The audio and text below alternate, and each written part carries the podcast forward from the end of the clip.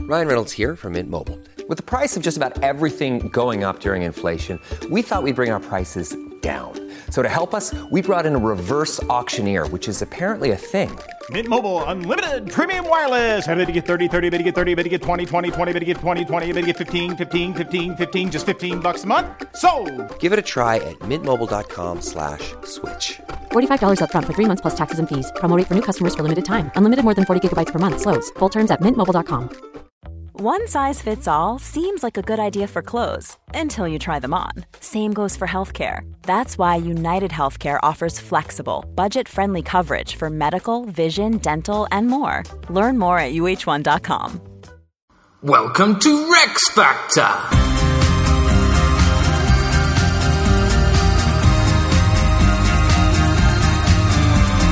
This week, George III, the biography. With your hosts, Graham Duke and Ali Hood. Hello. Hello. Welcome to Rats Factory viewing all the kings and queens of England from Alfred the Great to Elizabeth II.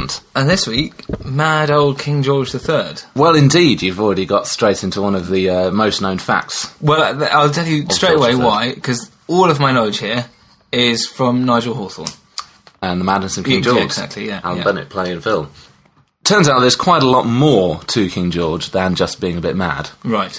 And for that reason, we've taken the unprecedented step of Oh. splitting the episode in two. So, usually, what we do is we do the first half of the podcast where we go over the biography of the king so we get a sense of the stuff that happens in his reign Yep. from birth to death. Then we review them by the factors so, how good they are in battle, their scandal, whether you'd want to be a subject, how long they rule for, how many legitimate children they have, and then decide if they've got the Rex factor. Yeah. But because there's so much to do with George III, other than him being mad, we thought we'll never be able to fit that all into one episode. Yeah. So what we've done is this episode is going to be the biography, or sort of in many ways the events of Right. the reign, to Yeah. give the background to understand all the stuff that's going on. So we won't actually give him any scores this week. Next episode, we will then score him. Yes. Uh, before we get on to that, we've had uh, some messages as usual. Um, this is from uh, Twitter at Go Get Milk or uh, Kaja Jakowska. Uh, she said, I like George II much more now. He seems like a fun chap, but no mention of Hampton Court. He was the last to use it, after all. You never mentioned that it was never used after Queen Caroline's death. Quite a romantic story, I think. That is. I didn't know that. And also want to say good luck to all of you who've been doing GCSEs and A-levels, because we've had a few messages from people that have been using us as a revision aid. Yeah, well, they mostly got you to thank though. but um, yeah, no, good luck, good luck. I mean, I I dread to think what some of those stuff you might end up writing down. William, William, and Mary. There, there was no penguins. There weren't actually Yeah, penguins. we- we hope it's not too late before uh, Mm. everyone writes that. Anyway, on to George III. Yeah. He is born in 1738. He's the son of Prince Fred- Frederick, because if you recall, George II's oldest son actually died Yeah. before George II, so it skipped a generation. So, son of Prince Frederick and his wife Augusta of Saxe Gotha. And he becomes king in 1760 when he's 22 years old. which is quite young. We've had quite old ones It recently. is because we skipped that generation, Yeah. we've been able to get to Yeah. Okay. a younger age at starting. And his relationship to Elizabeth II, he is the third great grandfather. That's br- that's brilliant. That's really close. They practically met each other. yeah. Uh, in terms of his appearance, um, on his succession, Horace Walpole said that his person is tall and full of dignity, his countenance florid and obliging. I'm not sure I understand any of that sentence. I'm not sure either, but apparently he wasn't particularly handsome, but a decent German looks with the sort of prominent Hanoverian eyes and sort of fair skinned, Okay. fair head. Prominent eyes. They had quite bulging eyes, the Hanoverians. Okay. Poor, poor blokes. Not in a painful way, just. Right. and Um, so, in his early years, um, he became the Prince of Wales, of course, when his father died. yeah. Um, his father had had a bad relationship with his father, so George II and Frederick hadn't got on very Yeah, well, like yeah. all Yeah, the Hanoverian Georges, yeah. fathers and sons. And Frederick died in 1751 when George III was only 13 years old. And in fact, George III himself was born two months premature. It wasn't thought that he would actually survive. In terms of his education, he's a bit of a slow starter, not thought to be very intelligent, but he is the first monarch to study science systematically. Right. Okay. And his character, he was very hard-working, self-disciplined, sought to run a more reputable court than his Hanoverian and indeed Stuart predecessors. It's Oh. a shame. Indeed. And many people said that he was sort of middle-aged as a young man and then just stayed that way throughout the rest of his life. Right, so yeah, he sort of I know found what you his mean. niche Yeah. very early on. Indeed, he himself said, My mind is not of a nature to be guided by the object of obtaining a little applause. Rectitude of conduct is my sole aim. Oh, this doesn't look good for, for Scandal. His biggest influence in his early years was a man called John Stuart, or as he later became Lord Bute. He was a good friend of Frederick and close to George's mother Augusta. Indeed, there were rumours that the two were having an affair. Always with the rumours, though. Always rumours, probably quite unlikely. He was quite a moral man. Right. They probably didn't. But he's very influential, becomes something of a father figure to George, set up court at, Ru- at uh, Leicester House in rivalry to George II, and indeed Bute and Augusta kept George away from George II. George III away from George II, because George II, Yeah. after Frederick died, thought, oh, well, I'll have my heir and I can bring him up to be a good king like me. Yeah. But Bute and Augusta thought, no, none of that. His immoral, corrupt court were keeping him away from George II, and we're going to have him grow up to be the king we want him to be. But this, again, is a complete reflection of George I and George II having these rival courts. Yeah. Oh, just, this hmm, it's a Hanoverian thing, isn't it? N- Not It is. like in the previous generation. But yeah, so very influential Lord Bute stopped George marrying uh, a beautiful young woman called Sarah Lennox, whom he fell for in his younger years, but was Why? told that she wasn't of sufficient standing. Shame. for a future king of England. And also, they imbued this ideal of the patriot king. This was based on a pamphlet in 1749 by Bolingbroke, who's one of the ministers under Queen Yeah. Anne. And this was aiming to have the king ruled above faction, above the party p- politics. Because they've, they're properly developed now. The Whigs and the Tories are very much there now. There is this division Yeah. previous though we've had a Whig sort of hegemony for many years. The Whigs Mm. have been completely dominant.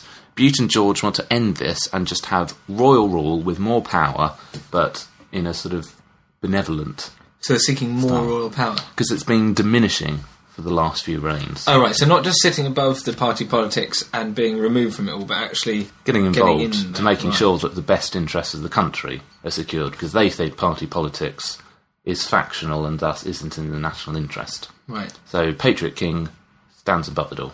Like a sort of benevolent dictator. Yes, although they would not have used that word. No. No. but their opponents probably would have done. Right. He comes to the throne, as we said, in 1760, and he's the first monarch to come to the throne unmarried since Charles II, exactly 100 years previously. Really? Did he have a little empty seat next to him? He did. Quite sad, really. Yes. Oh, poor bloke. Um, so they needed to get him a bride as soon as They possible. did, yeah. Bute insisted on a foreign, preferably German bride, so someone of good and noble stock. Uh, George wanted a wife whose focus was on disposition and childbearing. Right. Nothing more than that. 'cause remember that Caroline was a very intelligent woman. Yeah. Less Um, of that, just more Like, bedtime. he doesn't want any of that. Um, he excluded one of his cousins, apparently, for being interested in philosophy. But not not for Not being for his being his cousin, cousin. right? yeah, okay. Put the books away, love. but for being interested Crikey. in philosophy. Dear. And so he marries a 17 year old German Lutheran princess, Charlotte of Mecklenburg Strelitz. Um, she had slight figure, bit of a large mouth, light brown hair, fairly plain, but mm, handsome enough. Yeah.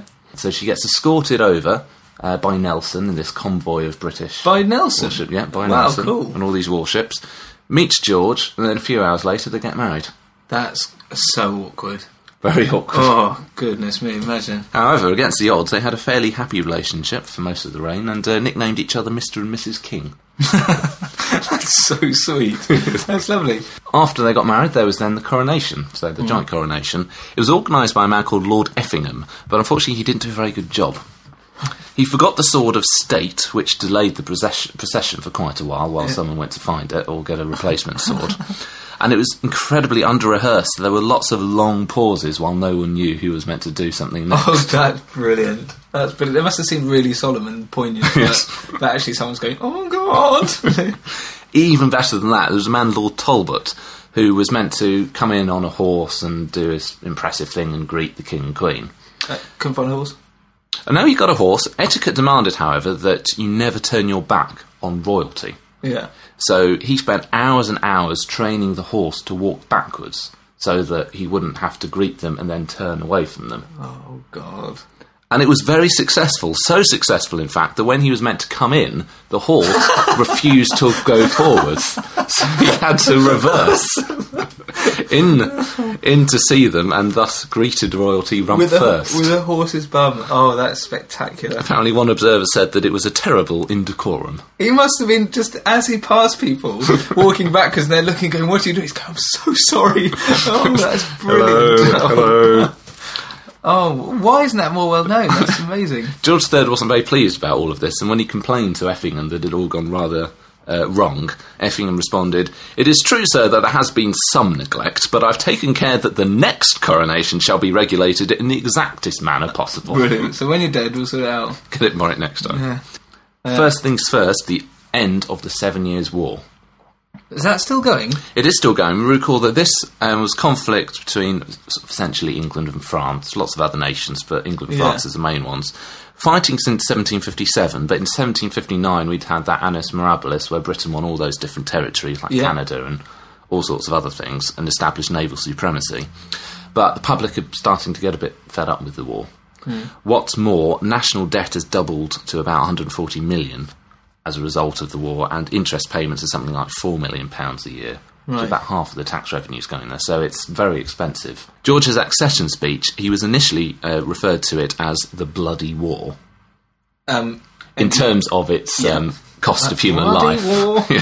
Uh, but Pitt, the elder, the well, actually not the prime minister, but the man in charge of the war, um, wasn't too happy about this. So when it was published, it was changed to the expensive but just and necessary war. Wow, dodgy dossier moment. Indeed. Um, George and Bute felt that Pitt and the actual Prime Minister, Newcastle, had too much power. And they were both in favour of the war, Pitt and Newcastle. So we've got a bit of conflict between George, who wants the war to end, Pitt, who wants it to continue.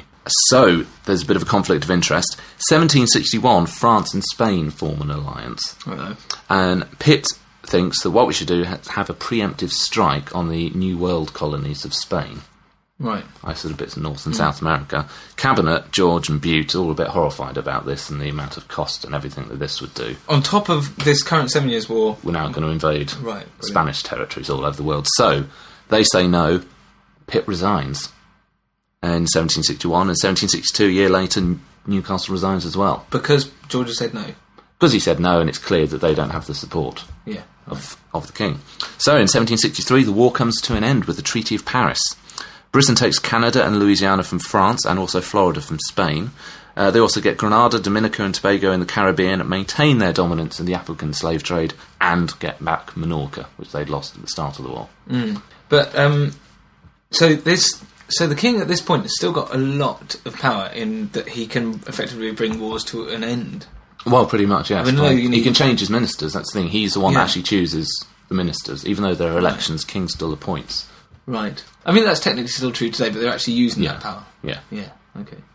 However, 1760s, there's a bit of a power vacuum and he struggles to get stable government.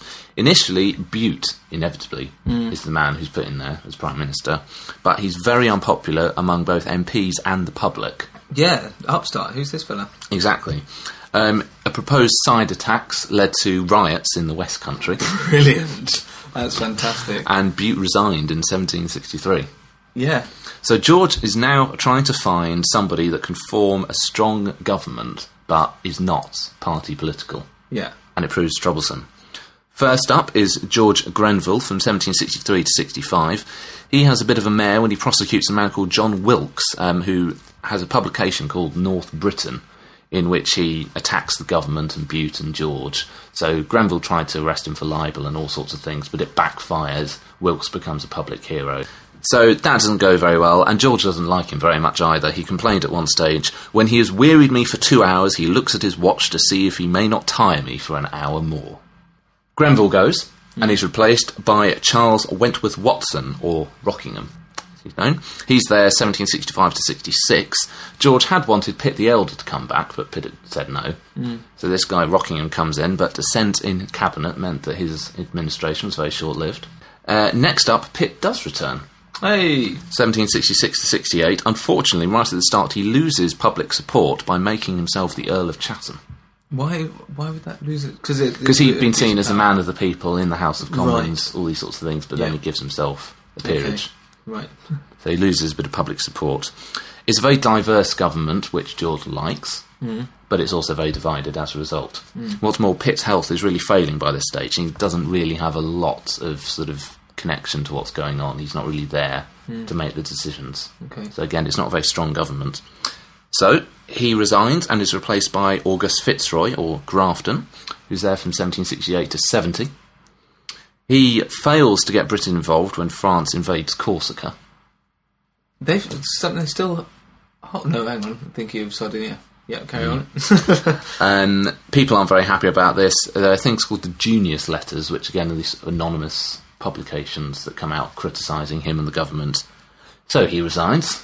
oh my! How? What year? pe- What period are we talking here? From So the we've first gone from one? 1763 to 1770. That's the one, two, three, four, fifth prime minister Crumbs. in seven years.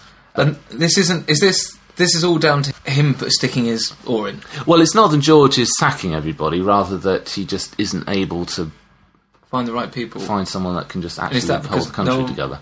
No But- one will do it because of his personality. Well, it's because of his meddling, really, Hmm. at the start with Butte and all these things. He isn't able to yeah. Okay. let events take its course. But in 1770, he finds his man, yes. Lord North. Right. He's able to form an administration that lasts from 1770 until 1782. No, crikey, that is the one. M- very long reign, or government rather. Uh, proved able to manage the government, reintegrated Tories into the government as well. So he got Whigs and Tories. He's happy. All about in the that. same In fact, it's cabinet pro- equivalent. yeah, it's probably mainly Tories. In fact, by this stage, the Whigs Right. aren't so in favour. Avoids domestic crises and has a very good personal relationship with George III. Right. So that's all good. Okay, brilliant. Except that Lord North is often seen as a fool chosen by a fool, and by many people, the worst prime minister. Ever. Definitely on the list. Really? And that's because he's also known as the man who lost America. Ah, now we've got a lot of American listeners We do. who are just chomping at the bit to give George III a bit of a slating. Um, for obvious reasons, I suppose. Well, for reasons that we are about to go into, Yeah. because America at this stage becomes the United States of America. yeah. Yeah. So we're now at 1770. Yep, and this is how it all happens. We'll go back a little bit in time, actually, a bit of background for America and why this all kicks off. America at this stage is 13 British colonies, sort of on the eastern seaboard from Maine to Georgia, roughly about 2 million people Right. there or so, but it's, you know, big, Hmm. vast tracts of land. In the Seven Years' War, in which America, Northern America, was one of the various theatres Yeah. where it was all Yeah. taking place. Prior to the war, it had cost Britain about £75,000 a year to maintain America.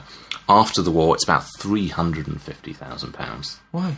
Well, because they've had to do all this fighting, because France had territories in America Oh, as so well. building forts and all, that all this jazz, sort of yeah. stuff. And Britain uh, felt that America should be paying more in terms of contributing more to their own upkeep Hmm. Yeah. and defence. And they had rich places like Boston, New York, and Philadelphia. And there was a sense that they hadn't contributed as much as they might have done in the Yeah. Seven Years' War in Britain. So Britain thinks George III, Westminster are sovereign. It's their colony. They've got a right to tax their own colonies, and they want to have greater centralised control over America and a bit more of a military presence. What's the equivalent in another territory? Would they have similar similar amount of power in Westminster as It's probably America? this is the period at which we're starting to get us the idea of a centralized empire. Right. It hasn't really happened yet. Okay. So America's in a way the, the testing ground. Yeah. And it affects how Britain chooses to then have its relationship in the governments- yeah. future. Right, okay. But they haven't really got a central British empire as such yet, even though we've got lots of territories. So that's what Britain thinks: more control, more tax, all this sort of thing. The American view is rather different. They think they've, indeed, they have been working very hard for a good long while to establish these colonies, get them all set up, enjoy decades with very limited interference whatsoever. And France has been defeated, so they think, well, there's no need for Britain to be here and have lots of troops stationed. Can't argue with that. That's a good point. So why do we have to tax us when there's no more French? Is it because basically with the Seven Years' War cost us a lot of money, we need more money? It did cost a lot of money. we do need more money. So in 1765, there was the introduction of the stamp tax. So the motivation was to tap into American wealth, stamp duty on property, legal documents, newspapers, things like this, and expected to yield about sixty thousand pounds a year or so. But so it, you know, it passed through common, House of Commons very easily. largely empty chamber. No one thought very much about it. Just tax them. It's no problem. Just tax them. Until it gets to America and there's outrage. Uh-huh. Not happy about it at all. Protests. Colonial assemblies argue that they should have no taxation without representation. Yeah, that that echoes um, to this day, doesn't it? People are, people still quote that. because Mm. of course they have no MPs or anyone Yeah. representing them in America. Um, had a trade boycott, organised violence against officials, so it really kicks off. Yeah. Grenville resigns, Rockingham came in and repealed the tax. Yeah. Okay. Um, but he still asserted that Westminster had the right to pass laws for its colonies in all cases whatsoever. Um, George III is, is, is involved in this. He is concerned about all of this. He says himself at this time that he was grieved at the accounts from America. Where this spirit will end is not to be said. It is undoubtedly the most serious matter that ever came before Parliament. It requires more deliberation, candour, and temper than I fear it will meet with. Well, that's that's sensible. That's he's right. Sensible, but at the same time, he's clearly got very strong views on all of this. Oh, and which way it should go? Yes. But, yeah. In 1767, we have the Townsend Acts. Mm. These are introduced by a man, Charles Townsend, who's the grandson of Turnip Townsend, Oh yeah. who yeah. was the ally and then rival of Robert Walpole. Um, these acts impose new import duties on various goods like pa- uh, paper, glass, paint, lead, and tea. Again, violent demonstrations in America. Tr- uh, British had to dispatch troops to restore the peace Right. because it's getting so bad. 1769, all the colonies except for New Hampshire made non importation agreements. I, they wouldn't be importing British goods. So it's 1769, after Townsend has died and has no idea of all the stuff that he's kicked off, Cabinet voted to abolish all of the duties except for tea. uh, which we know is a problem. But before we get onto that, Hmm. the way the way you've been phrasing it is Hmm. so these places kicked off and the British had to suppress them. Is there a definite um, distinction there, or is it not the British suppressing the British? There's still is there a strong American identity here? There's not. you- I, it's a, that's a big question which could probably fill a whole podcast. Yeah. And apologies to American listeners if I simplify in a slightly inaccurate way. I'd say that there isn't a single American identity at this stage because the colonies have a lot of differences between each other. Because they weren't unified, they were independent colonies. They but weren't viewed as yeah, but they do have identities as colonies that are separate from people who just happen to have come over from Britain. These people that have been there for over a hundred years. right. So they would they would view those soldiers as British and themselves as something else. It wasn't wasn't be like a Yeah. Yeah. Okay. Right. So it's not. It's definitely not civil war. Clearly. No. So, as we said, tea is the only duty that has not been abolished. In 1773, uh, Britain. Uh, there was, Britain had sort of a 12p duty on one on a pound of tea, but they lifted that in America and, impo- and reduced it to just 3p per pound. Right, So America is paying less for tea Yeah. than in Britain. However, the Sons of Liberty, who are American radicals who want independence from Britain already, they fear that Americans might be persuaded to sell their liberty for some cheap tea. Yeah. See what I mean? So they protest in Boston. Yeah. So about 40, 50 men disguised themselves as Mohawk Indians, boarded three British ships in the harbour and threw 343 chests of tea overboard, worth about £10,000. Pretty crummy tea party. Indeed, this course became known as the Boston Tea Party. Why? It's no. There's no party aspect there. There isn't really an awful lot of partying Is going it just on. that there was tea involved and tea parties is also a word, a phrase. Quite possibly. Right. And it was in Okay. Boston. Britain is not very happy about this, so they decided. It's a they waste need- of good tea. Very bad waste of good tea. We like our We tea do. to this day. Yeah. Well, I've got a lovely cup. So Britain thinks, right, we need to re establish control before all of this rebellion and dissent just gets out of hand. So in 1774, um, they introduced various acts which have become known as the coercive or the intolerable acts. So tensions are escalating. There's a sense now that America is not, American colonies are not upset just about taxation, but actually rights and liberties. And this is what he's saying. There is now this sense of all the colonies are being sort of unified by this sort of common opposition, this common grievance. Yeah. So they're- these new acts just serving to strengthen the, the American resolve. So in Philadelphia, there's the I think called the Continental Congress, where they all the colonies get together, meet up, call for civil disobedience from American citizens against the British, demand that the 1774 Act be repealed, that no further legislation be imposed without their consent, and that there be no military presence in their colonies without their wishes. It's quite a demand. quite a demand.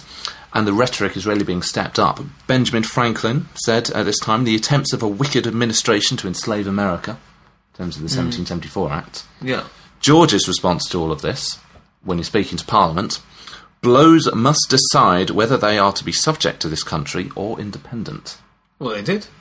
Well, indeed, but you see, this is 1775, so already George is starting to think, well, if they're not going to get on board, then we're going to make them get on board, e, Blows must decide. i.e., Oh, blows, punches, Punches. punches, or, or maybe more than punches. right? yes, more than a little clip round the ear. Gentleman's game. Yeah.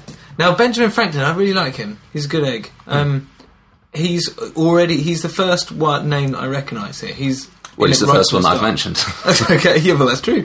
He, um, but he's in it right from the start. There's, oh, all of them: Jefferson, Washington, John Adams. Right, All okay. these characters are they're, they're the right big there. players. Yeah. So, 1775, we have a thing called the conciliatory proposition. Lord North is trying to find a solution. So, in February, he insists still that Parliament has legislative sovereignty and the right to tax, but colonial assemblies could pass their own financial legislation, provided that it gets um, agreement in Britain Mm. afterwards. And they could be responsible for their own civil lists and their own military expenditure. So, it's almost like what we call dominion status. Yeah, yeah. Now, but I give mean, if you start um, giving little bits here, it's inevitable. Eventually, it's going to be independent. It's So says George III. You- well, it really. well, no, I'm just. Oh, I see. Right. No independence for you. Blows will decide. so, um, they're trying to make a peace. They're trying to find a way through. Unfortunately, in April, uh, the British General uh, Gage uh, was attempting to suppress a rebellion. Got heavily outnumbered, however, in hostile territory. Blood was spilt between Americans and British troops. So there's a hardening of opinion against compromise. It's getting harder and harder to find a peaceful solution Yeah. out of this. In response, in July, um, America gives Britain the Olive Branch petition, where they affirm their loyalty to Britain, but call on George III to prevent the conflict. So they're almost sort of saying, you know, we're loyal to you and Britain, but we want to be independent of Parliament. They're willing to accept George as king, Oh, right. but their own kind of. That's interesting. Mm. So there'd be. Well, that is Dominion. That's complete Dominion. yes, I mean, it's quite forward thinking in terms of what we see as the Commonwealth now, but at the time, it's a bit too forward. And they're willing to be allies and, and be. Yeah, all that sort of thing. However, it's undermined when they intercept a letter from uh, John Adams, Hmm. who's one of the Americans, um, who wrote to someone saying that war was inevitable and they should be building a navy to fight Britain already. Hmm. So Britain says, well, it doesn't sound like you really mean it Yeah, fair enough. if you're talking about building up a war. So it is rejected. Yeah. George III um, states that the colonies are in a state of rebellion and urges Parliament to put a speedy end to these disorders by the most decisive exertions. Well, Oh, the rhetoric's ramping up. But with the. the, the, um, the when you say the Americans offer the uh, olive branch, Yeah. um, that's uh, that's all coming from Philadelphia at this point. That's But Well, there that's is an where the- organisation. Philadelphia is hosting all All the these- representatives. But and so that so those representatives are starting to speak as one voice to the British and forming some Yes. sort of parliament, Yes. not parliament, but some sort of leadership. Yes, an alliance and all these sorts of Right. things. Okay. So there is a united front Yeah. that they are presenting. Yeah. So on the 4th of July in 1776, America, realizing that the end has come to the end, issues its Declaration of Independence. I, they are an independent country separate from Britain. Yeah. Completely cut off. Done. Written by uh, Thomas Jefferson with input from John Adams, various others, approved by Congress on the 4th of July, which is why that's their Independence Day.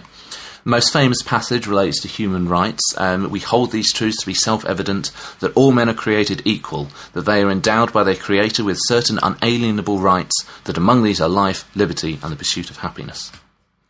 It's iconic, isn't it? It's brilliant. That's what gets focused on now. At the time, if you read it, most of it is actually a rant about George III Really, being a, a nasty old tyrant who misgoverned them. brilliant. So it's the eloquent bit, the rest of it, and he's a really nasty man. Yes. Yeah.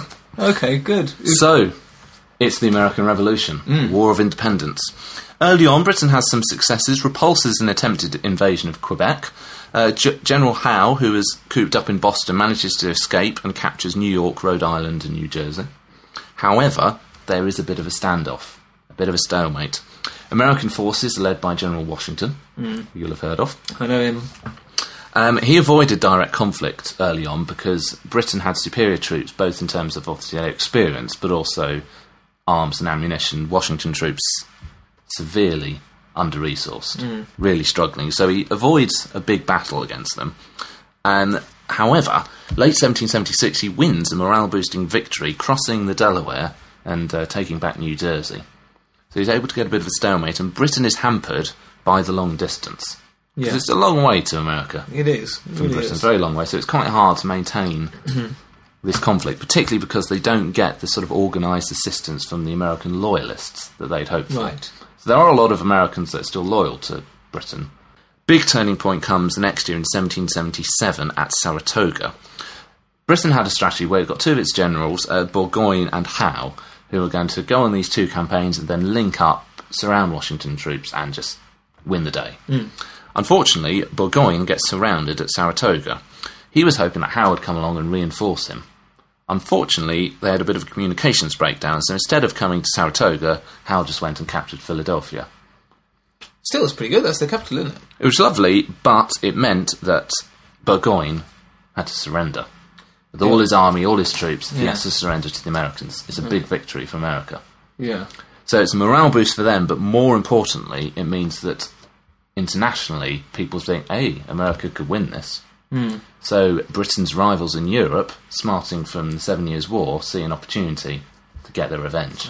Blasted French. 1778, France uh, comes on side with America. 1779, Spain joins in. 1780, the Netherlands. Really? Netherlands as well. It's pretty much impossible at this stage for Britain realistically to win the war because they're now fighting against all these European powers as well as America. But they, but did um, did those European powers declare war on Britain, or just declare support for the states and fund them? Because there wasn't. The French send fleet over and Right. cause huge problems Right. um, to Britain. George, however, refuses peace, uh, which North is trying to sue for, refuses to recognise independence. They carry on. Hmm. 1781, however, at Yorktown, uh, the British General Cornwallis had his army in Yorktown, but he's surrounded. The French fleet blockade him, so he's not able to get out by water, and Washington's troops surround him by land. So he's got this huge army at Yorktown, but he can't get out by sea or by land, and he's Stuff. forced to surrender. And that is pretty much all hope of Britain's army being able to win the war and really fight the war gone. As Lord North says himself when he hears the news, oh God, it is all over. No.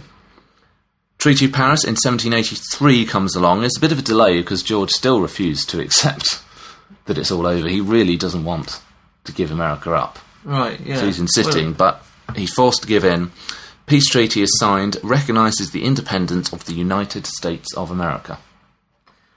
well, that, I mean, that's a huge. That's a huge one there. That's massive blow for the British. So, there's a bit of a political fallout from all of this. Hmm. Uh, North resigns in 1782, fed up, worn down, and it's all been a bit of a disaster, really. Yeah. Rockingham um, came in to replace him, acknowledged American independence, but then died rather unexpectedly in July. Thoughtless. Next man to come in is Shelburne, but powerful figures refuse to serve under him, so he has to resign. Hmm. So someone else is going to have to take charge. Enter, stage right, one of the big characters of the period, Charles James Fox. Okay. He was a radical Whig MP, witty, enigmatic, openly louche, a reckless gambler. Apparently, he had two hundred thousand pounds of debts. Wow. or something, and that's you know in the Yeah. 18th century. A womanizer, particularly like duchesses, brilliant orator, and a powerful personality. Oh yes. Your kind of That's- guy. that's- Yeah, he's my kind of guy. He supported America against what Oh, he yeah. saw as British tyranny, and apparently wore the buff and blue colours of Washington's army, Oh right. and would real be very radical. publicly cheerful whenever American victories were in the news. Wow.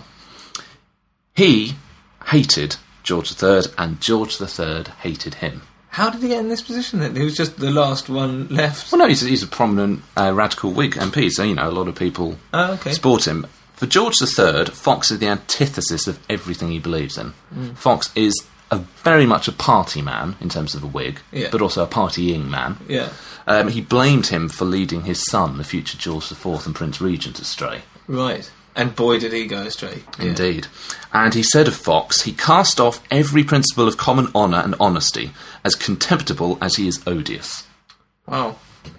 But the feeling's mutual. Uh, Yeah. Fox believed that George was a tyrant who was trying to undo the constitutional settlement of 1688. Because, as we said, George is trying to have more power for the crown Yeah. than we'd seen under the previous And Hanoverian monarchs. 1688 being the Glorious Revolution, William and Yes. Mary. Right. Which established Parliament's sort of dominance, Yeah. and Fox thinks that George is trying to turn the clock back. And indeed, he said of George, how intolerable that it should be in the power of one blockhead to do so much mischief. Yeah, yeah, you could. Yeah, he's right though. I mean, George is really trying to, as, as we said, at the Meddle. start of the clock medal. Yeah, Fox also was not a fan of Lord North. Um, he said he was his uh, virulent enemy during the 1770s. He said he describes him as a lump of deformity and disease, of folly and wickedness, of ignorance and temerity, the blundering pilot who had brought the nation into its present difficulties. Lord Chatham, the King of Prussia, nay, Alexander the Great, never gained more in one campaign than the noble lord has lost. the pilot. That's genius. So it's a bit of a surprise when Fox and North decide to team up and form a coalition. Well, yeah, yeah, a little bit. Why? Why they not have don't have enough power on their? They oppose Shelburne, who was the previous guy, and so they refuse to serve under him. And they decide, actually, we'd be able to get into power if we teamed up. Right. And not only do they decide to team up, but they demand that George appoint them and that they control who they appoint in their cabinet, Ooh. which is a big assault Yeah. on George's prerogatives.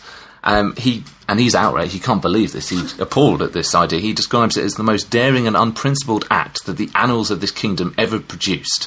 It is impossible. I would wish such a government would last. Bit like the coalition. Ooh. Satire. And it's a really genuine crisis at this point. George III, very unpopular after losing America, Yeah. hates the idea of this coalition. He seriously considers abdicating.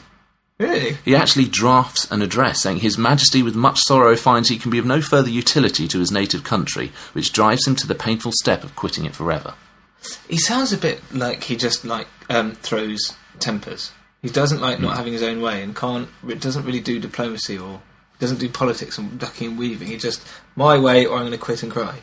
What he does instead is he plays politics. Exactly. See, as I said. Fox introduces a thing called the East India Bill. Oh yeah. This is proposing to regulate the East India Company, which pretty much runs India. Yeah. Yeah. uh, independently, and he wants it to be subject to a board of commissioners, so that the board will control the administration and the patronage in India, so it'll be controlled centrally. This is not welcomed by everybody, particularly George III, because Indian patronage is of greater value than domestic, i.e., the East India Company has kind of got control to more wealth than the crown. So the ports there are bringing in more money than say London. Yeah, would. so whoever controls the patronage of the East India Company will have more wealth right. than George III. And Fox, surprisingly enough, is rather um, hoping to set himself up for life because he's the one that's going to appoint good the game. commissioners. George doesn't like the idea of this. It passes in the House of Commons, but George makes it known to any of that any peer who votes for the bill will be considered an enemy of the crown. And what, but what would be the repercussions of that? They can't lop their heads off anymore. Well, no, but he's saying, you know, you won't get, because he's still appointing them to positions, so he's saying you won't get court positions, you won't get patronage, all these sorts of things. And sure enough, the House of Lords vote against the bill. George III takes advantage of this, um, dismisses the Fox North coalition, and appoints a new man as Prime Minister. Yeah. And the new man is William Pitt the Younger Aha. he's the son of Pitt the Elder. Um, Pitt the Elder, who dies sadly 17, uh, in 1783, he opposed the war in America. He believed it was impossible to conquer America, which proved true. And he collapsed, speaking in the Lords in April 1783. And he was then taken out, and his son went with him. And apparently, his last words were to uh, Pitt the Younger, where he said, Leave your dying father and go to the defence of your country. Oh wow. Strong words. That's Great way to amazing. go. Yeah. Pitt uh, the younger, very much George's kind of guy. He's sort of a new Tory, we could describe him, but Hmm. he's essentially non-party. Right. So he believes in national interest rather than party, which is what George has been looking for. Like his father, exceptional skills as an administrator. An observer noted that Mr. Pitt conceives his sentences before he utters them, whereas Mr. Fox throws himself into the middle of his and leaves it to God Almighty to get him out again. They say it's risky. He's the youngest prime minister we've ever had, 24 years old. Crikey, Moses. That is. A record you don't imagine will probably be broken. I'm Um, yeah, absolutely sure. You'd hope not, anyway. Yeah. What's more, he doesn't really have any parliamentary support at all. Is it is, so? He's just in this position because he's was once he wa- his father was prime minister. Yeah, and he's George's man. So George sticks him in there, intervening in effect against the Commons. Wow. Brave. So he manages to survive somehow. He's defeated consistently by Fox in various motions, including 1784, a motion of no confidence, which usually results in the government yeah, falling. Yeah, definitely. But he's got the support of George, he's got the support of the House of Lords. Even if he considers resigning, George isn't going to let him. Gradually, Fox's majorities start to fall and Pitt's standing starts to improve to the extent that in 1784 they've had confidence to call a general election. God, I mean, that is a bold chap, isn't it? I'd have. George throws all his support behind Pitt the Younger, spends about £2.1 million pounds on the election campaign. I don't imagine them spending any money on election campaigns. That's so Oh, it's- on pamphleting or what? Yeah, it's very, um, very hard fought election. Fox himself very narrowly wins his seat, retains his seat in Right. Westminster because of the strong campaign put against him. Right. Um, helped out by uh, Georgiana, Duchess of Devonshire, who is famous now as the Duchess, played by Kira Knightley. Oh, right. In a recent Yeah. film. Uh, but Pitt, importantly, overall wins a majority of about 150. So it's completely turned around. Now, George Pitt have got a strong majority in the Commons. They've got their way. Okay, that's um, just a quick aside. There, so the idea of a king um, funding an election campaign is just too alien. for me. that's ridiculous. And spending that much money on an electorate that must have been tiny anyway. It's not very big, indeed. It's pretty small. Wow. So he really, really wanted this chap to win. And he really didn't want Fox in. Yeah. Okay. So, 1780s stability is back. Pitt is able to control a strong majority, control the Commons, and George is able to take a back seat again Hmm. because he's got a man that can just do it all for him. There's economic recovery in this period, boosted by developments in agriculture and the Industrial Revolution, which we'll do more on Yeah. uh, next time. It's a period of exploration. James Cook and the specific, uh, Cool, Pacific, yeah. of course, 1788, the colonies established in New South Wales, i.e., Australia. Yeah. So lots of good stuff going on. However, things take a turn for the worst in 1788 with the madness of King George. Oh, here we go. Copyright. Alan Bennett. 5th of November, um, a dinner, royal family. George III suddenly started attacking his son, future George IV. That's Tried, all normal for Hanoverian. tried to smash his head against a wall. Less normal. Less normal. His eyes were bloodshot, he was foaming at the mouth, giving orders to people that had been long dead, including Lord North, who's dead by now. He announced a lustful passion for the Countess of Pembroke, who was one of the Queen's ladies, and apparently he was talking constantly at one stage for 19 hours. wow. Not, as is often reported, to a tree which he believed was the King of Prussia. I think that's a spurious rumour. I mean, but I mean that's as weird as some of the stuff that went on. So something's wrong, and the doctors haven't got a clue. Yeah. What is the matter with him? Um, they try to draw out the evil humours through blisters on his body. So Oh, that sounds effective. Did blistering, that yeah. work? Not so much. No. Uh, they bring in a man called Francis Willis, who specialised in lunatics, as it was called at the time. He thought the problem was overexcitement. So he wanted to keep George calm, and if any, ever he was showing signs of unrest or being fidgety or ill tempered, he'd be strapped into an iron chair to hold him in place, a kind of seat straitjacket. Horrible. Really horrible. George III uh, referred to it as his coronation chair, rather poignantly. Oh, dark. Very, very dark. This causes a regency crisis because you can't really go on when your king's mad and incapacitated and he's still an important person. Yeah. So Fox says, This can't go on. We need his son to become regent. Pitt doesn't like the idea of this because Fox and the potential Prince Regent are great buddies. Oh, another rival faction with the Indeed. sun. So if the Prince becomes regent, Pitt is going to get He's kicked gonna out, be out. and Fox is going to be in. And Pitt has to delay, tries to delay. He gets very upset when at one point Fox insists that uh, the Prince has the right to install himself as regent as soon as possible. And apparently, Pitt, in an unusual show of emotion, slapped his thigh, his own thigh, not Fox's thigh. Gets up across the dispatch box and gives him a whack. And he says that he would unwig Fox. Clever- He'd pull his hair. well, a little pun there. 'cause Oh, he's aware of whig, wig. whig. On wig. Yeah. Uh, because he's effectively implying that the prince could install himself as king without recourse to parliament, when of course parliament Yeah. chooses the monarch. So we have a lot of tit for tat, a lot of delaying tactics.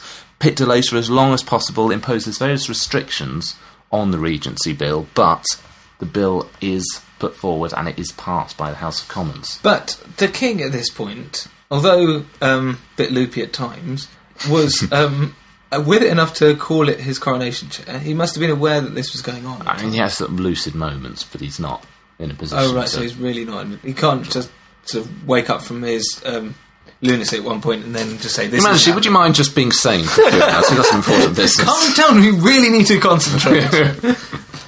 No. the pressure's on the phone. However, news comes out while the Lords are about to consider it that George is on the mend. Yes, come And on, indeed George. he is. He loses weight, grows a beard, Charlotte's hair, his wife turns from brown to white, but in 1789 he recovers. It's a magic beard. Magic Beard, indeed. Public rejoiced on the news of his recovery. Apparently, he went to recuperate afterwards in Weymouth Mm. and went bathing, and apparently, a royal band followed him into the sea and played God Save the King up to their knees in. Oh, Brine. brilliant. Oh, So, the Regency doesn't need to happen. Crisis averted. Hey, Pitts. Modern, Pitt's very happy. Mm. Modern diagnoses, it's generally attributed to a condition called uh, porphyria, so you have um, symptoms like a rash, red urine, Yeah. things like this. So this is a condition which poisons the nervous system, including the brain. So Right. it can affect your mental faculties. Yeah. Probably inherited from Mary Queen of Scots. Really? How far back? That's quite far back. Very far back, it doesn't always have the symptoms quite to Mm. this extent. So it's thought that it was exacerbated through arsenic in his wig powder. Right. That may have Mm. made him worse because he was obviously susceptible to attacks. Why Others- was he putting arsenic in his wig? oh, they did that in Georgian days. Lots of Crazy poisons. stuff they got up to. Lots of people at the time, though, thought that it was because he had a rather um, abstemious diet, and indeed he was faithful to his wife. That that is going to cause you trouble. So they thought, because she was a bit plain, probably was driven mad by the fact that he wasn't getting to have his fun with more. Imagine a beautiful modern ladies. Family Planet clinic offering that advice. So he's recovered, Okay. and that's all great. Everything is calm and peaceful and happy. Except, of course, that in 1789 we have the defining event of the era, probably the defining event for the next hundred years the French Revolution. Aha. Yeah. This changes everything, so we're going to go into this in a little bit of detail. Background to this in France, the king is Louis XVI, the House of Bourbon. He's an absolute monarch in theory, though there's rather stifling bureaucracy, means that nothing much is being done. France is suffering economic strife. They've had bad harvests. They've got debt from the Seven Years' War and now the American Revolution because they got involved. What's more, Louis's wife, Marie Antoinette, is seen as a profligate, promiscuous Austrian overseeing a wasteful court. So there's unpopularity going on. In May 1789, the failure to resolve the economic crisis leads to a meeting of a thing called the Estates Generales. So this is three assemblies made up of the nobles, the clergy, and everybody else come together to try and solve the problem. However, lots of tensions there. So in June, the Third Estate, the people, declare themselves a National Assembly of the People, and they're going to sort it all out themselves. Louis tried to stop the meeting at the Salle des Etats, which is where they usually met, so they relocated to an indoor real tennis court As you do. as you do, where they made the tennis court oath. They agreed not to separate until France had a constitution. Yeah. Paris gets overtaken by rioting, and on the 14th of July, insurgents storm the Bastille. Yeah. So is that the first major event of the? First major event. This is sort of French fortress. It doesn't hold a lot of prisoners, but it's got a lot of weapons and ammunition, which is why. Is it gets more its stormed. significance? Because there's only six prisoners. Yeah, it's, its significance as this sort of royal bastion of power. Right. Okay. So, in uh, August, the National Assembly abolishes feudalism, abolishes privileges for the nobles and the clergy, and on 26th of August issues the Declaration of the Rights of Man and Citizen, a sort of statement of principles. Is it- do they take that as a constitution or they? It's not yet a legal constitution; it's just general principles at the moment. However, they vote o- uh, they vote to have one assembly of the people, in which Louis will just be a sort of figurehead monarch who has what's called a suspensive veto, i.e., he can delay things, but he can't actually stop them happening. Right. Then in October, the 5th of, Mar- uh, 5th of October, there is the March on Versailles. Initially, lots of women gather in Parisian markets to have various demands um, heard from officials. So they want the economic problems to be solved, they want the National Assembly to be recognised, they want the royal family to come to Paris. And when this doesn't happen, they and a mob sort of all gather together, and about 7,000 people, people march on Versailles, where Louis XVI, Marie Antoinette are cooped up. They're there with their guns and their muskets and all sorts of things, baying outside.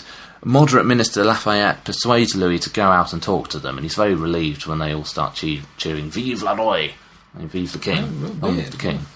But um, then it's not enough just to wave to them. So Louis agrees to move the royal family back to Paris and recognises the National Assembly. So that calms things. We're calm. That calms thing. So in Britain, obviously news trickles over about this, and everyone thinks, wow, this is brilliant. Because at this stage, they think that in effect France is now setting up a constitutional monarchy. So they think France has just caught up to where Britain was in Yeah. 1688. Yeah. So everyone's really positive about this. Fox inevitably describes it one, as one of the most glorious events in the history of mankind. Mm-hmm. mm But other people love it as well. The Lakeland poets, uh, Wordsworth said that human nature seeming born again, and Southey said that all things seemed passing away, and nothing was dreamt of but the regeneration of the human race. People really see it as this inspiring Yeah. reform. But is the establishment like it as well? George III thinks that France was basically reaping what it sowed for supporting America in the war. so he's Still bitter. still quite bitter. And Pitt thinks it's good because it means that France is going to be laid low for quite a while and won't be interfering in European Yeah, world definitely, affairs anymore. yeah. It's all good news. However, there's one man who's not too pleased about it Edmund Burke. He was a radical Whig MP. He had supported the American Revolution, was friends with Fox, but in 1790 he wrote a reflection on the revolution in France, and he thought that it was a cold rationalism over tradition and history and sort of more organic human qualities. He didn't like the fact that in France they were using reason to ride roughshod over all these years of development to just write up these new constitutions and these new rules, completely starting from scratch. He thinks that you should preserve and improve rather than destroy what's gone before. Ev- uh, evolution rather than revolution. Exactly. Yeah. However, not everybody agrees with him, particularly a radical thinker called Thomas Paine. Yeah. He's come to fame initially um, playing an important role in the American Revolution. He wrote a pamphlet called Common Sense, which helped provide an expression of sort of American opposition to the king ruling. But he was shocked at the fact that Burke had opposed this, given that he'd previously been supportive of revolution. So he wrote a thing called The Rights of Man. And in this, he argues for the rule of reason. He says wisdom shouldn't be inherited, and it, well, it can't be inherited, and thus neither should aristocracy or monarchy. Yeah. It should be meritocracy rather than just things Absolutely. being passed down. You wouldn't trust your dentist just because his dad was a dentist. Exactly. And every generation should be free to choose for itself how it should be ruled. You shouldn't be subject to the past, i.e., 1688's constitution for Britain. Shouldn't rule forever just because they did it then. Yeah. We should be free to do our own thing. So we see lots of radical debate and reform going on in Britain, but then things turn a little in France. 17th of February 1792, Pitt makes one of those sort of famous, um, incredibly bad prophecies. So he says to Parliament, There never was a time in the history of this country when, from the situation of Europe, we might more reasonably expect 15 years of peace than we may at the present moment. Oh, what a Michael Fish moment. A few months later, everything goes a little bit to pot. they try in France to have a constitutional monarchy, but Louis attempts to escape and get out and try and you know rule for himself. But he gets captured at Varennes, brought back to Paris, and the crowd watching him come back are ominously silent. He's forced to sign a new constitution where he's really just a figurehead monarchy. And the assembly is now divided between three different groups. We've got the Fouillon, who are sort of constitutional monarchists. We've got the Girondists, who are sort of moderate Republicans. And then we've got the Jacobins, who are the radical Republicans Hmm. and the Republic isn't working. As a result, we've got these divisions. In 1792, um, Tuileries Palace, where Louis and the royal family is, gets attacked by a mob. His Swiss guards are massacred. The royals get imprisoned. Uh, the monarchy is then abolished, and a republic. Is Wait, brought where was into this? Being. That that that's rather crept up on me. What? So Um, this is 1792. This is all happening. So this is August, September. A Jacobin comes to prominence at this point, Maximilian Robespierre. Yes. Yeah. Now, he, ironically, was opposed to the death penalty. He didn't think it was good, it was inhuman. What? He loved it. Well, but he saw Louis as a permanent threat to liberty and said that with regret I pronounce this fatal truth. Louis must die so that the nation may live. And as a result, on the 21st of January 1793, Louis XVI was executed by the guillotine, followed by his wife Marie Antoinette. Hmm. Things get rather worse. Robespierre decides that actually it was quite fun, this whole guillotine thing. So he institutes the Reign of Terror. Yeah. 1793 to 94, takes control of a thing called the Committee of Public Safety and institutes terror as a legal policy in France. What? As he describes it himself, the despotism of liberty against tyranny. So he's saying the only way to get security and stability in France is to kill off all our enemies. It's the only way that we're going to get liberty Well, Oh, he's changed his tune, isn't is if he? we have tyranny. About 16,000 probably executed by guillotine, another 40,000 summarily executed.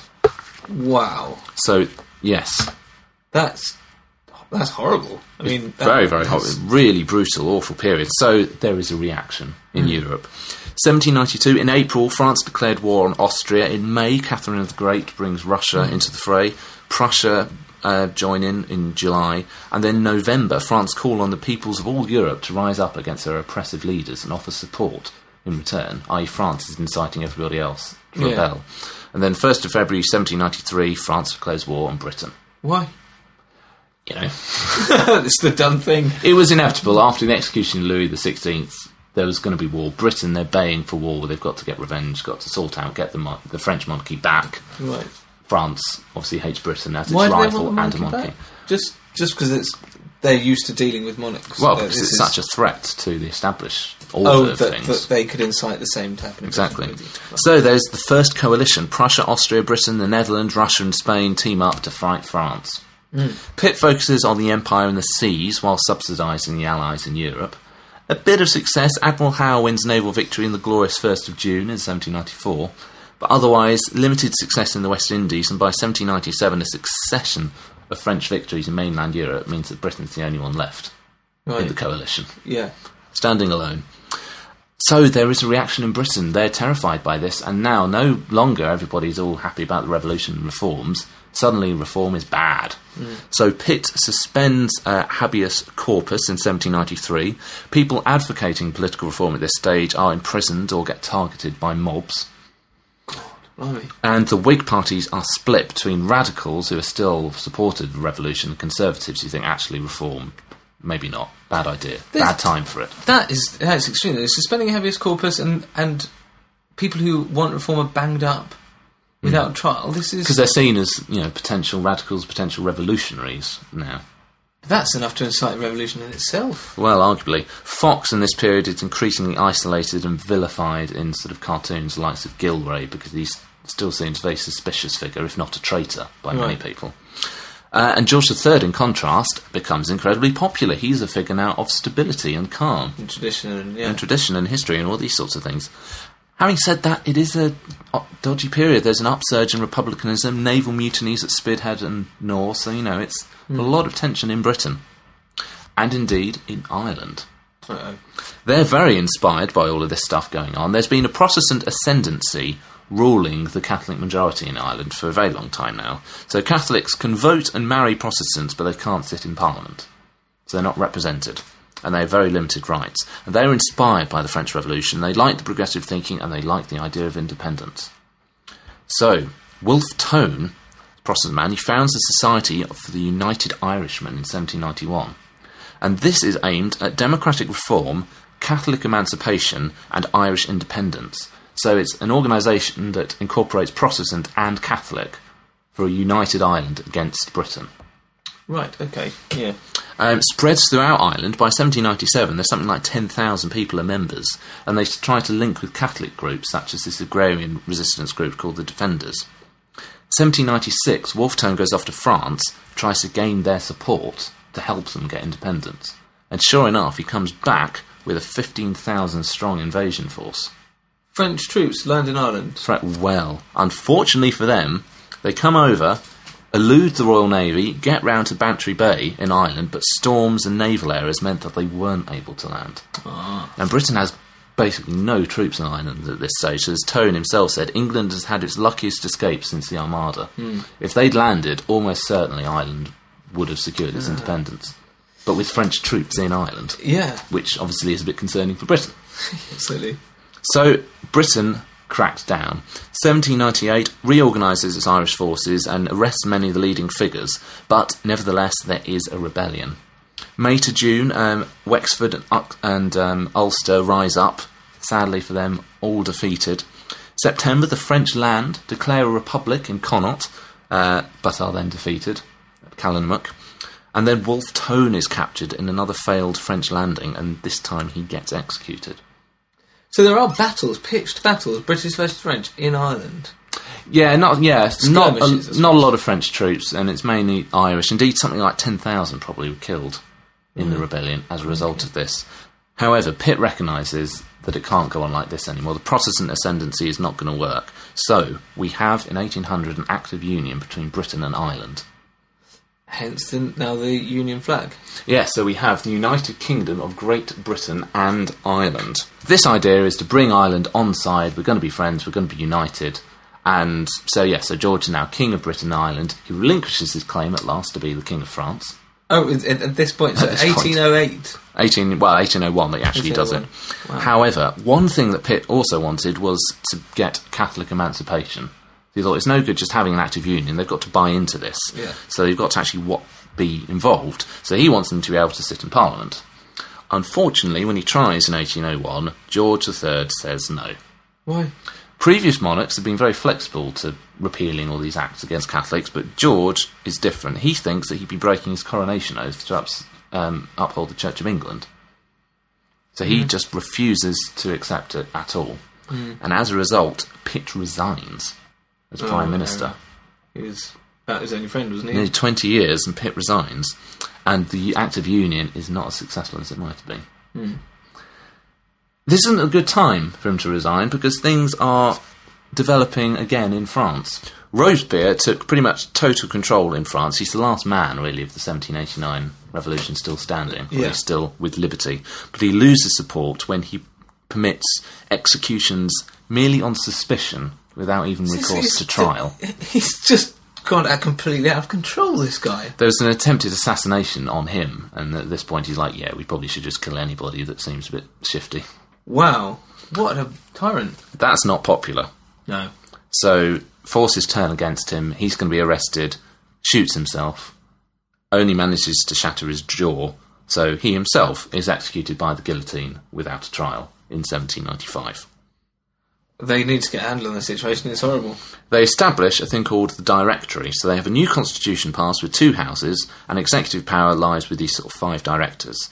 Previously, we'd have universal suffrage, male suffrage. It's now limited again on property, so it's a bit more moderate, a bit more back to sort Hmm. of okay, to how it yeah. was. Uh, but it's again very unpopular and facing rebellion. Now Burke, as if he hasn't done enough, because he'd been saying it's all going to go badly wrong. You need to have tradition, all these sorts of things. He prophesies to the French in the Reflections that some popular general would arise to become the master of your whole republic. Really? Hmm. When did he say that? This is in 1790, Right. Yeah. good few years ahead. And of course, a popular general does arise and does become the master of the whole republic, Napoleon Bonaparte. Yes. The man. The man. The legend. Born on Corsica, and apparently he had a Corsican accent for a while and very bad spelling, for which he got mocked. Considered applying for Royal Navy at one stage, apparently in his early years, but became an artillery officer for France. Won praise for his role in the siege of Toulon in 1793, early in the French Revolutionary Wars, and he was admired by Robespierre. Right. So he progresses up through the ranks. 1797, he refused orders to march on Rome and kick out the Pope, because the Directory were atheists. Instead, decided to capture Venice. Not Venice, captured Vienna. What? Hang on. How powerful? So they're already thinking about marching in Rome. That they must have. So they've. So France is, is secure enough that it's expanding, not just sorting itself out internally. Oh yes, it, it, wars are going very very well. It's defeating everybody Wow. all over Okay. the place. Um, so he captures Vienna, ending 1,100 years of independence. Yeah. That city, and then 1799, not going well with the Directory. He's in conflict with them. He comes back, leads a successful coup, and becomes first consul of France. In effect, top dog. Right. So we now have the Napoleonic Wars Yeah.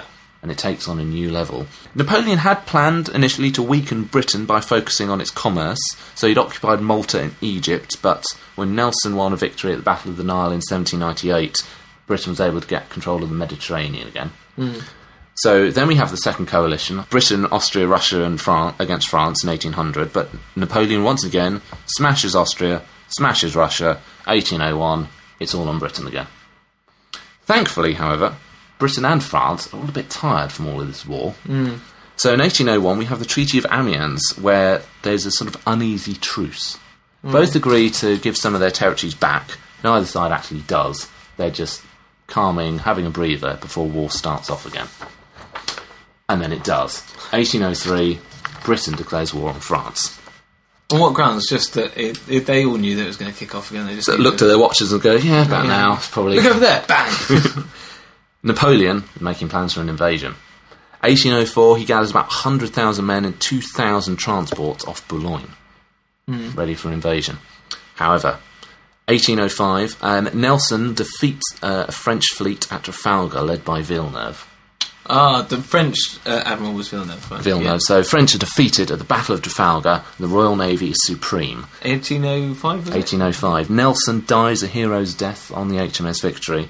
Um, but nevertheless, Navy Supreme, there's no way that Napoleon's going to be able to invade Britain. So now we've got control of the sea. It's all about the land, trying to sort Europe out. So we had then a third coalition. They all try again.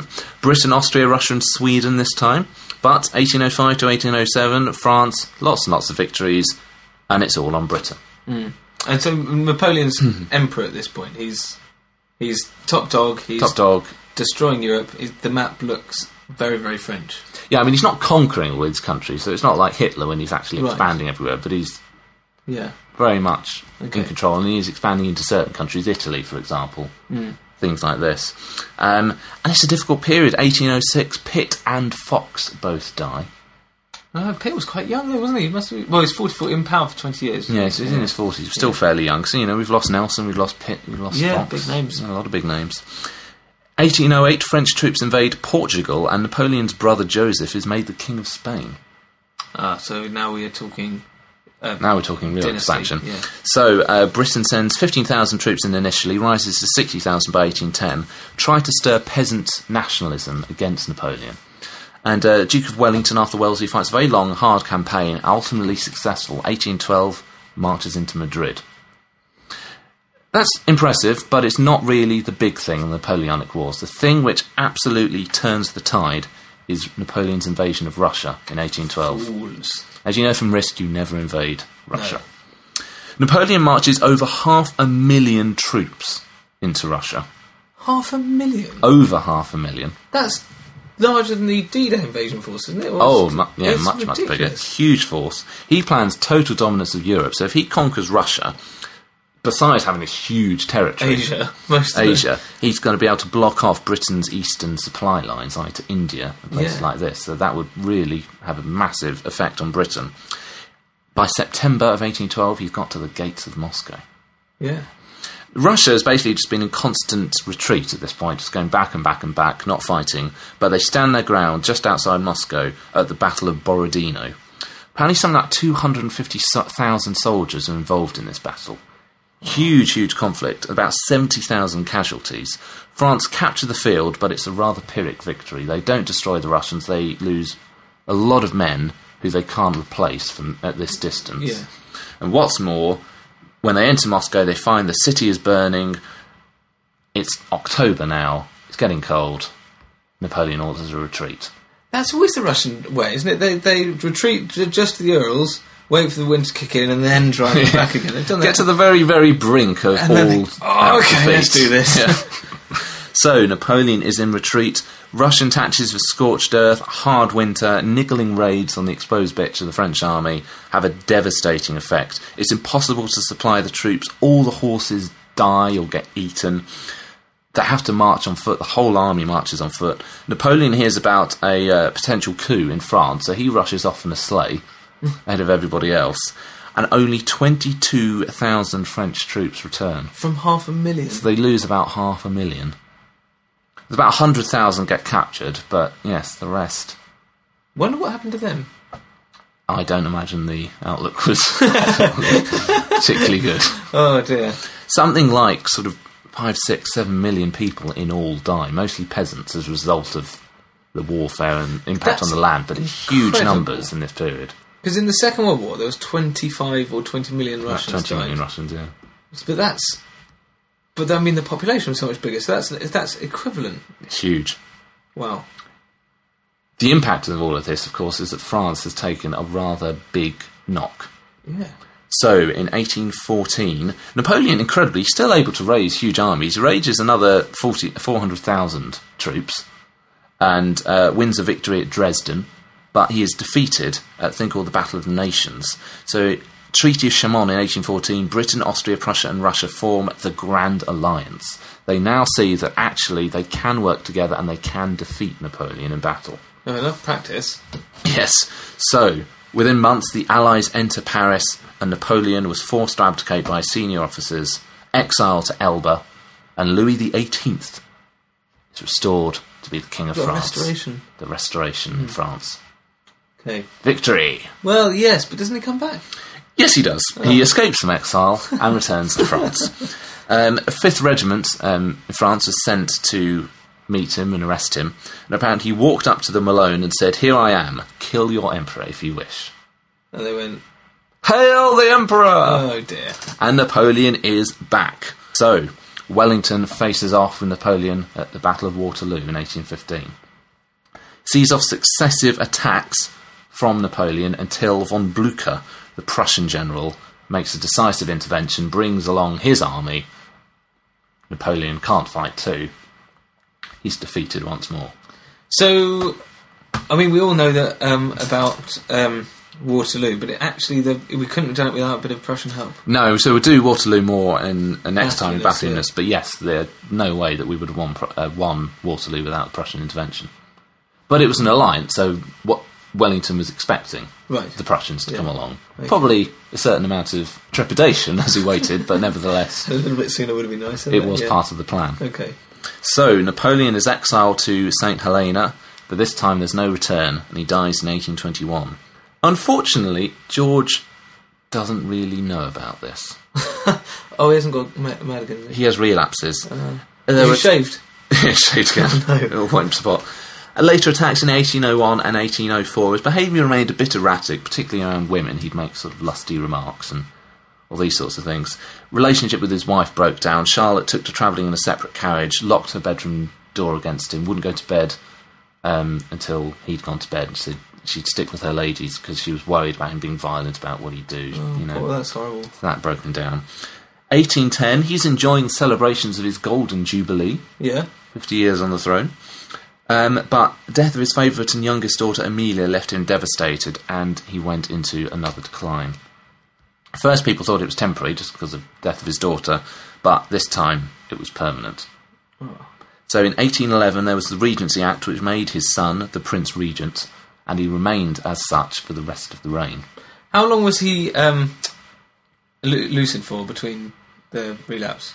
Um, well, I mean, that's 1789 to 1810. Oh, right. Okay. So His quite a long perception, time. the perception of him is mad all the time. Whereas Yeah. actually, it's for most of the period he's not mad at all. But that, that first bout was intense for a couple of years, was it? No, 1788 to 89, so it's a few months, Oh, less right. than a year. And then this last one lasted But then this last one lasts. for, to, for the end. How long was the end of his Well, reign? we'll go for the other little things. Yeah. One other thing we've missed. There's no other way to fit this in, but we do have to fit this in. The last prime minister appointed by George III um, in 1810 was Spencer Percival, who Oh, was famous for nothing except being the only British prime minister to have been assassinated. That's right. That's when, yeah. 11th of May 1812, man John Bellingham shot him in the chest at point blank range. This is another man who was a bit mad. Apparently, he wanted a public hearing for some grievance he- grievances he had after being arrested in Russia and that he hadn't had enough support in Britain. And after trying various petitions and getting nowhere, he thought that the best thing to do would be to kill the Prime Minister, so then when it went to trial, they'd, he'd be able to tell them all about it. And then we banged up something else. Oh, executed. Well, and they just say, oh, yes, that's fair enough. and then hang on. compensation. As it was, yes, he was assassin- uh, assassinated. He was executed a week later. So Spencer Percival, only Prime Minister to have been assassinated. Little Rex fact to end on there. But as we said, George doesn't know about this. He never recovers, and he has a rather sad end in Windsor Castle, where he's sort of pretty much locked up in That is his sad. apartment, but Yeah. Yeah. away from the public. Increasingly blind, deaf, suffering from rheumatism and dementia, held imaginary parades, so he'd sort of go along inspecting armies that weren't there, had conversations with people long dead, again, particularly Lord North. He didn't know that from 1814 he was now the King of Hanover, because it got upgraded to the uh, Oh, right. a kingdom. He didn't know that from 1818 he was a widower, because his wife Charlotte died He, and he didn't know. didn't know. And apparently, one of the only pleasures he still had at this point was bashing on his harpsichord to handle pieces. Mm. Um, He left Handel too. no, he loved handle as Yeah. well. They all loved handle, so he'd be bashing at the keys, struggling to Yeah. listen to it. And then finally, in 1820, so you know, almost 10 years of this, 1820, on the 29th of January, he dies, aged 81 years old.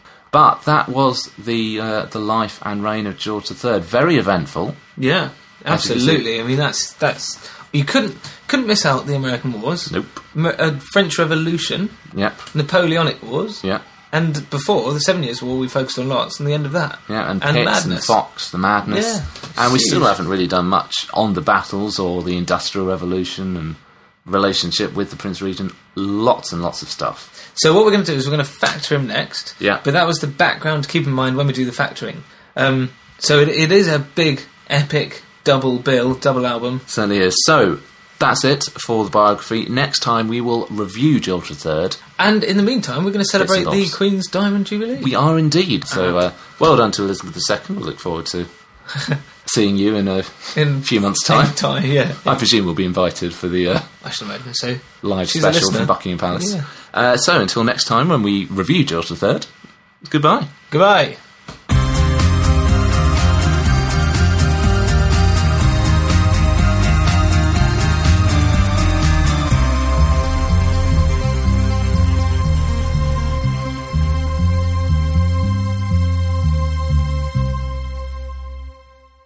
Ryan Reynolds here from Mint Mobile. With the price of just about everything going up during inflation, we thought we'd bring our prices down. So to help us, we brought in a reverse auctioneer, which is apparently a thing. Mint Mobile unlimited premium wireless. Ready to get 30, 30, bit to get 30, bit to get 20, 20, 20, bit to get 20, 20, bit to get 15, 15, 15, 15 just 15 bucks a month. Sold. Give it a try at mintmobile.com slash switch. $45 upfront for three months plus taxes and fees. Promo rate for new customers for limited time. Unlimited more than 40 gigabytes per month. Slows. Full terms at mintmobile.com. This episode is brought to you by Rakuten. Are you ready to shop? Rakuten's Big Give Week is back. Get 15% cash back at hundreds of stores, including headliners, Ulta, Ray-Ban, and Canon. Rakuten is how in-the-know shoppers get the best savings. They shop the brands they love and earn cash back on top of deals during Big Give Week, May 6th to May 13th. The cashback rates are even bigger. I'll be shopping for Adidas and Fenty. You can save on everything you need for summer, like clothing, outdoor gear, and travel. Join today for free and get an extra 10% cashback boost. That's an extra 10% cashback on top of Big Give Week's 15% cashback. You won't see higher cashback rates than these. Go to Rakuten.com or download the Rakuten app. R A K U T E N. Shoppers get it. Hi, I'm Daniel, founder of Pretty Litter. Cats and cat owners deserve better than any old fashioned litter. That's why I teamed up with scientists and veterinarians to create Pretty Litter. Its innovative crystal formula has superior odor control and weighs up to 80% less than clay litter. Pretty Litter even monitors health by changing colors to help detect early signs of potential illness. It's the world's smartest kitty litter. Go to prettylitter.com and use code Spotify for 20% off your first order and a free cat toy. Terms and conditions apply. See site for details.